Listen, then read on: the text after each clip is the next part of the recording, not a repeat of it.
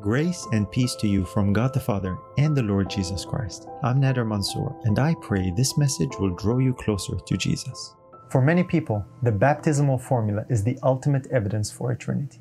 It is one of the foremost proof texts used by many preachers and teachers when advocating that God is three persons. The famous words of Jesus are recorded in Matthew 28 19. Most people read these words and conclude that God must be more than one person. Here are some examples of how popular this view is. And so there's a lot of terms that we use, theological terms, to discuss various doctrines, and this is called the doctrine of the Trinity, the three entities that compose the Bible God. And so that's really what we're discussing. There's no conflict in that. Let me give you some examples in the Bible. Matthew 28, some of the last words of Jesus after he sends the disciples into the world, he says in Matthew 28 Go therefore and make disciples of all nations, baptizing them in the name of the Father and the Son and the Holy Spirit. God gives command to the disciples to go baptize. Guess who shows up? All three. Now I have a question Is the Father a person? Yeah, of course, of course. He's a, he's a personal being. Is the Son a personal being?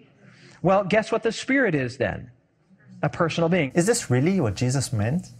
Are there three entities that compose the God of the Bible? How did the disciples understand the words of Jesus? Does this verse really prove a Trinity? And if it doesn't, then what does it actually mean? We'll find those answers today.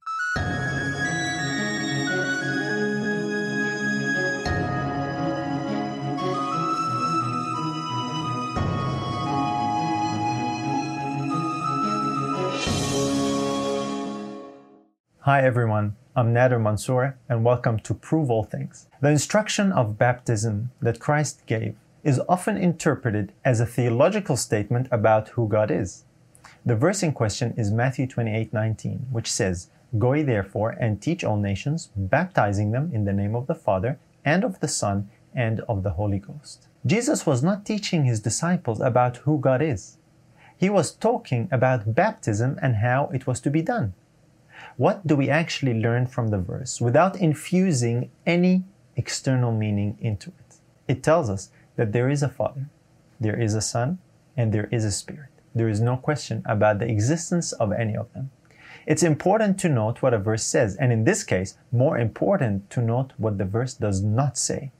For example, it doesn't say anything about their nature. It doesn't tell us the relationship they hold to each other it doesn't tell us they are three entities or persons. It doesn't tell us that God is made up of three persons. It doesn't tell us who the Holy Spirit is. It doesn't say that these three make one God. The word God is not even mentioned in the verse. It doesn't say this is the Godhead. You see, it doesn't say many things that people conclude from it. The relationship between Father, Son, and Spirit is not defined in this text. This is a key point. To insist that it means God is three persons is a giant leap beyond the information provided in the text. To define the relationship as three co equal, co eternal persons or beings cannot be proved from this passage. It's simply not there. Jesus actually said that teaching must precede baptism. The disciples were to teach the things that Jesus commanded. So, what did Jesus actually teach when it comes to the Father, the Son, and the Spirit? This verse doesn't tell us, but previously, Jesus had made it very clear. Here is what Jesus had taught about the Father that He is the only true God, that He is the Lord of heaven and earth, that He is the God of Israel. And this is what Jesus taught about Himself that He is the Son of God, that God was His Father, that He came out from God, that is, begotten of God that his sonship gave him a divine inheritance. His divine sonship was actually recognized by friends and enemies. And when it comes to the Spirit, this is what Jesus taught. The Spirit is life, His very own life and breath. He demonstrated that by breathing on His disciples and saying, Receive ye the Holy Spirit. As a matter of fact, when speaking of the coming Comforter, which many people today think is someone other than Christ, Jesus actually said, I will not leave you comfortless, I will come to you. So when Christ spoke of the Spirit, he was referring to his person, the divinity of his character. That's his teaching when it comes to the Holy Spirit. This is what the disciples learned from the lips of Christ when it came to the Father, the Son, and the Spirit. So they did not hear his instruction on baptism and come to the conclusion that many people come to today. That is, that God was three persons in one, making a trinity. You see, Jesus had never taught his disciples that God was like that. So taking his words in Matthew 28 19 to mean the very opposite of what he plainly taught would be a major blunder. The practice of the disciples in carrying out the instruction of Christ is proof of that. In every recorded instance of baptism in the New Testament, we find that they were all done in the name of the Lord. Here is a list of them. Acts 2:38. Repent and be baptized every one of you in the name of Jesus Christ. Acts 8:16. They were baptized in the name of the Lord Jesus. Acts 10:48. And he commanded them to be baptized in the name of the Lord. Acts 19:5. When they heard this, they were baptized in the name of the Lord Jesus. The disciples understood the instruction of Christ by baptizing people in the name of Jesus. That's because name means authority.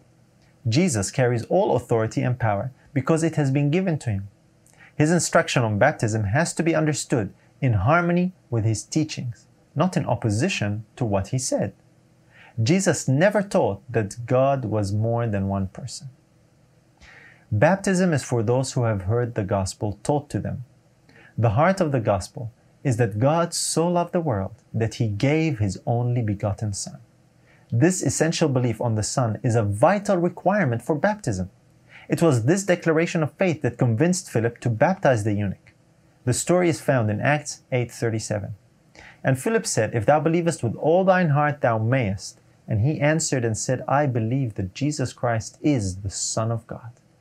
This vivid illustration helps us avoid misunderstanding the words of Jesus when it comes to baptism and what is taught in anticipation. We cannot use the baptismal instruction to teach something that denies that Christ is the only begotten Son of God. That's exactly what the Trinity doctrine does. It denies the divine pre incarnate Sonship of Christ. Jesus is our only way to the Father, even in baptism. That's why the disciples performed all the baptisms in the name of the Lord Jesus. Paul summarizes that beautifully in Ephesians 2:18. For through him, that's Christ, we both have access by one spirit unto the Father. Christ is the one who gives us this access. His spirit, not someone else, is what links us with his Father, the great source of all. And through baptism, we affirm our faith in the only begotten Son of God, who alone is the way to the Father. That's what the baptism instruction that Jesus gave was about. There are some interesting claims made about this verse, actually. Some people believe that there is historical evidence to prove that it was added to the Bible. Whether that is true or not does not really change much. The verse that we have in our Bibles today cannot be used to support the doctrine of the Trinity. So, in conclusion, there is a Father, the only true God there is His only begotten Son, Jesus Christ. And there is the Holy Spirit, the personal presence of Jesus in the soul, which gives us access to the Father. This is what Jesus plainly taught his followers. Matthew 28 19 certainly does not prove a Trinity, nor does it prove that the Holy Spirit is a separate person from the Father and the Son. And it emphatically cannot be used to deny the divine sonship of Christ, the essential belief required for baptism. We'd like to hear from you, so if you have any questions you'd like to ask, you can email us from our website in the link below. And if this is your first time here, we'd love to have you subscribe so you can be notified of upcoming videos. We share timely, present truth messages that will challenge you and will draw you closer to God. And remember to prove all things and hold fast that which is good. If you are blessed by this message, please share it with others. Be sure to subscribe to get notified of future episodes. Your prayers and support are appreciated. May God richly bless you through His Son Jesus.